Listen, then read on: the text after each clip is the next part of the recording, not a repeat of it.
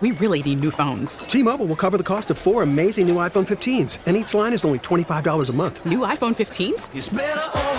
Only at T-Mobile get four iPhone 15s on us and four lines for 25 bucks per line per month with eligible trade-in when you switch.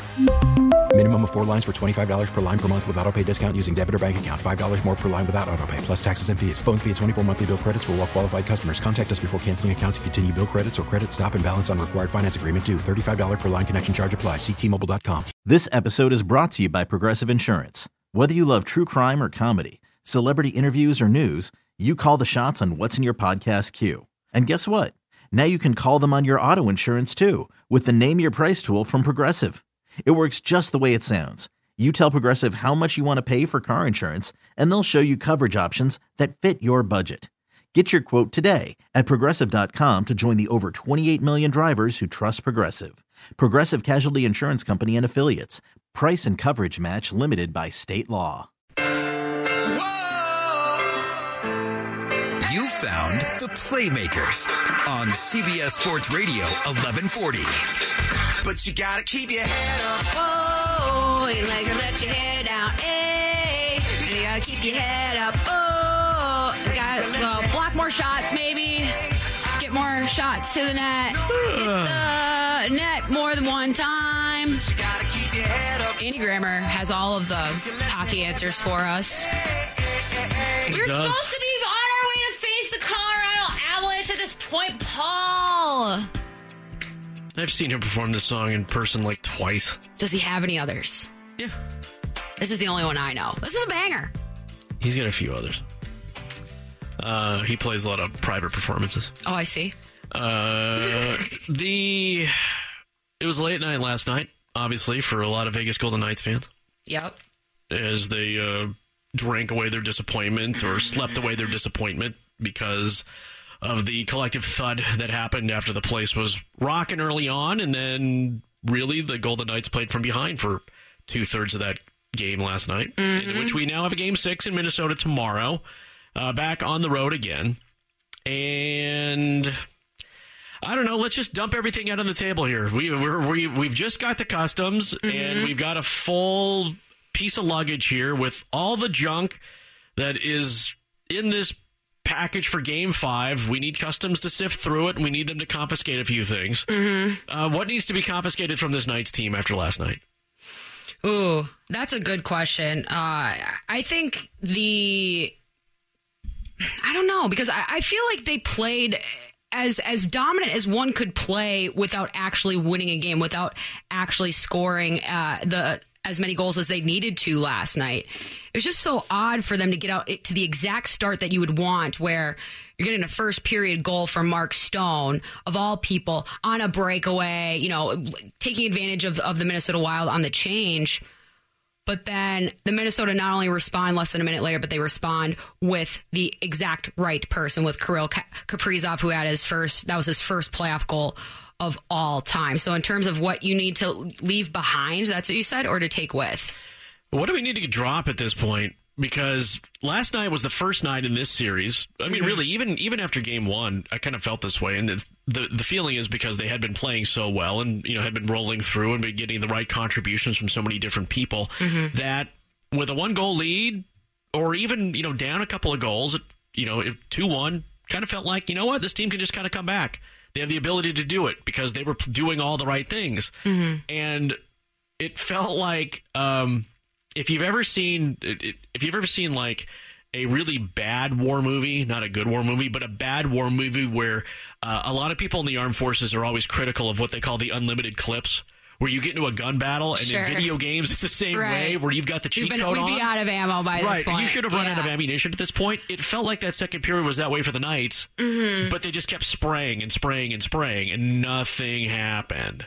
Right. And that's where I'm just trying to dissect that of what to leave behind because you want that shoot first mentality. You want them to have the offensive advantage. You want them going one for two on the power play. We're allowed to score with the extra man advantage, Paul. That was only our second power play goal of the entire series, but luckily Minnesota has zero for their eight, but they didn't even get penalties called. Yeah, they're the worst in At the all. playoffs right now. Um, and and so that's where I'm just trying to like, how exactly do the Golden Knights find ways to either turn up the pressure where they're not being delegated to the outside as much, where they're infiltrating in into the the higher danger areas in the Minnesota defensive zone, or if it's simply the way I saw the game, which was you have the the Knights get on the board first. We get Kaprizov going. Then Zach Parise, who's been scratched for the better part of the last couple of months, somehow winds up getting a goal in the most Zach Parise way by stuffing that uh, against the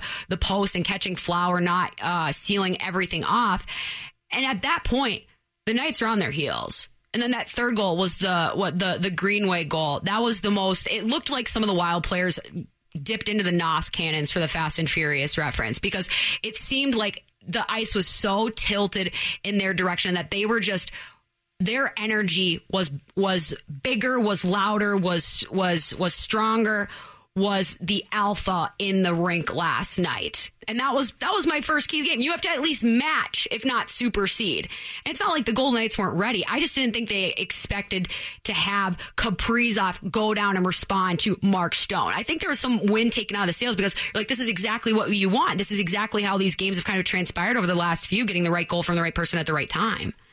And then once Minnesota realized, oh yeah, well now our guy's going and anything could happen after that first period, even though they were outshot 22 to 1 in the second frame, it didn't matter because we're in the turtle shell and we're just, we're trying to run down the clock. So how do you beat that? Like, how do you get players to, um, unclog the middle? You have to make a move. You have to make offense more than just we pass to the outlets on the half wall and then they walk in and shoot. Like you have to somehow find a way to make the Minnesota Wild make decisions on who to cover and, and just kind of come out of their shell a little bit more because otherwise you're just you're it's a battering ram that's not going to work. That second period where you watch the Knights literally walk the puck into the offensive zone. I mean, it was Yeah. it was constant, it was constant.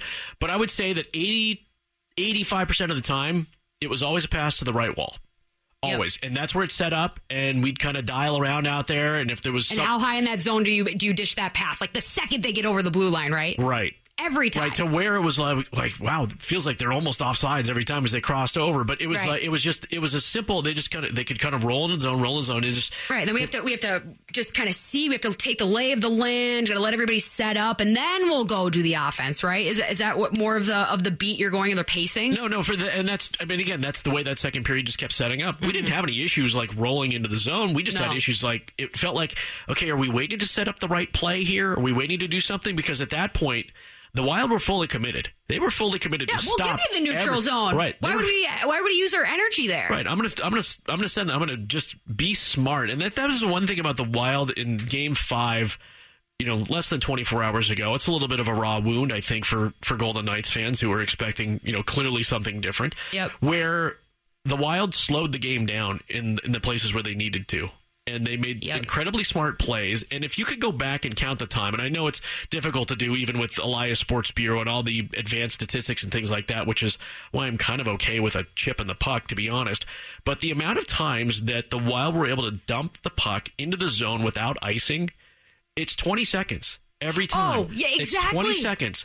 20 seconds. 20 seconds. Go back And it's do it again. Go back and it's do it again. Yeah, and it's and it added up and it added up and it just kept adding up and I'm like, okay, and especially they were very efficient in that third period in doing that. Mm-hmm. But they were able to hold off whatever again unlimited ammo that the Golden Knights were throwing at them in, in period 2 Mm-hmm. and the final minute, you know, the the the the, the empty netter from Sturm with Pietrangelo trying to chase down the puck. Bizarre just, play. Yeah, just felt like okay, this is the only way you're going to put a bow on this game for a loss was Right. us trying to chase down a puck deep in the zone and Pietrangelo not quite getting there. But before that that exact play transpired, did you feel like the Golden Knights were going to find a way to equalize Yes, that? At the the game? You thought that they were pushing Oh. that. So why why was it about those last couple minutes that you thought, well, they're going to find a way to get it through here versus the other uh, preceding minutes? Because Martinez's uh, goal on the power play came about halfway through the second period, and that was the last time that they scored. Because I saw Talbot splash. Talbot was splashing around like a dog in, in a baby pool.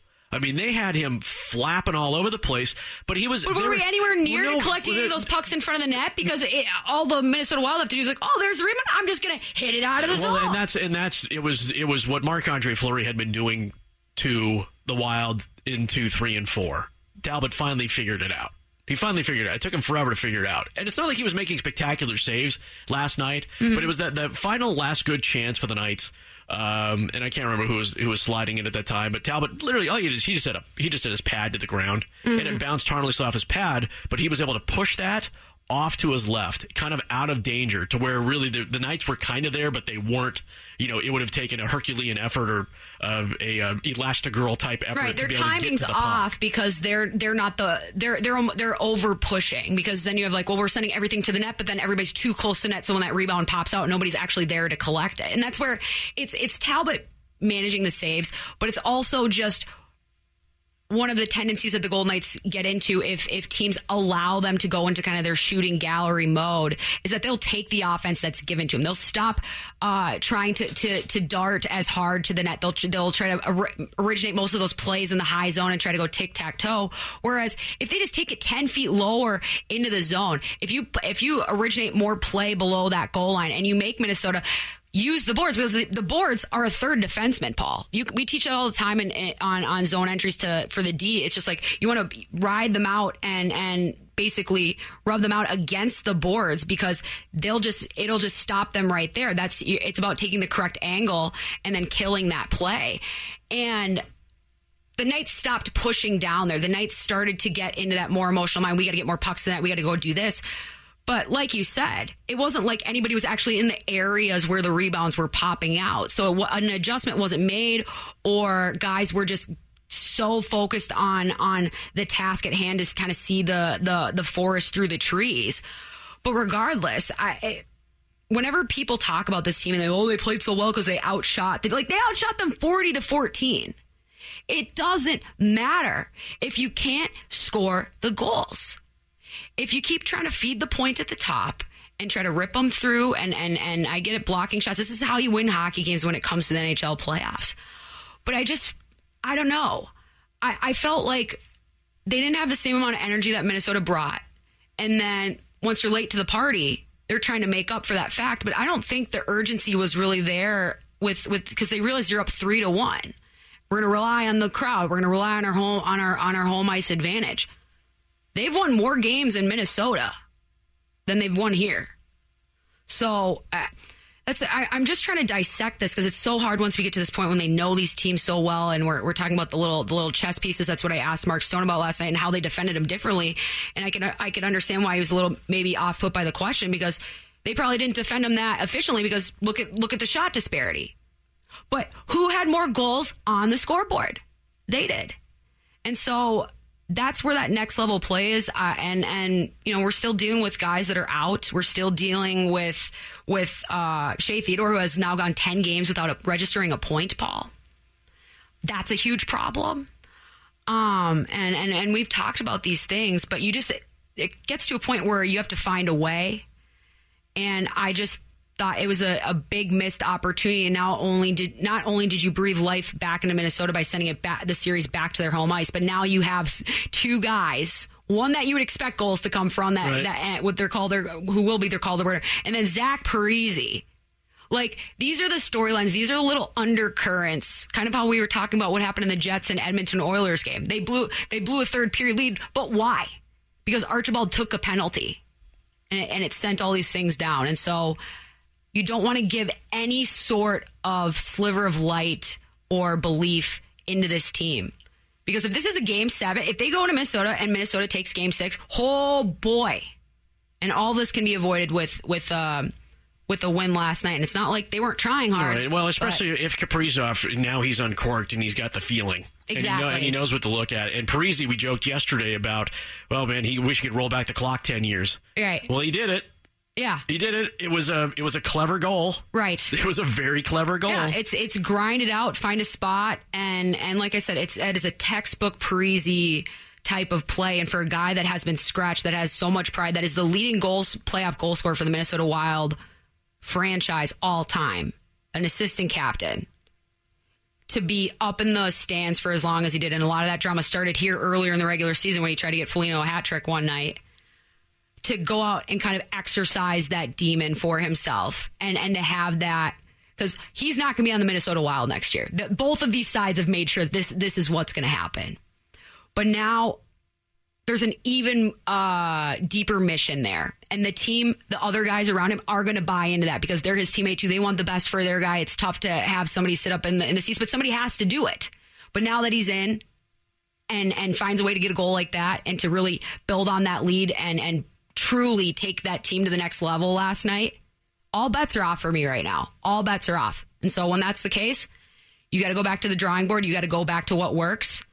And usually, what doesn't work is pumping the tires of the other goaltender and and just shelling them the way that they did last night. So hopefully, they have more answers or more uh, dedicated answers than they had last night. Well, in the meantime, the next round opponent, if it's the Wild or the Golden Knights, the Colorado Avalanche now have an extra couple of days to sit around and make the bruises that might be large on their thighs and hips and arms a little bit smaller as they watch these two teams uh, swing at each other. So, yep, lots of bad blood a brewing. Tell you that Uh, it's it's it's a rivalry that is growing for, between the Wild and the and the Golden Knights. So, got to bring our best game tomorrow night. yeah, Game Six in St. Paul tomorrow night. On the way, how to piss off your fans with a simple tweet. This episode is brought to you by Progressive Insurance. Whether you love true crime or comedy, celebrity interviews or news, you call the shots on what's in your podcast queue. And guess what? Now you can call them on your auto insurance too with the Name Your Price tool from Progressive. It works just the way it sounds. You tell Progressive how much you want to pay for car insurance, and they'll show you coverage options that fit your budget. Get your quote today at progressive.com to join the over 28 million drivers who trust Progressive. Progressive Casualty Insurance Company and Affiliates. Price and coverage match limited by state law. T-Mobile has invested billions to light up America's largest 5G network from big cities to small towns, including right here in yours. And great coverage is just the beginning. Right now, families and small businesses can save up to 20% versus AT&T and Verizon when they switch. Visit your local T-Mobile store today.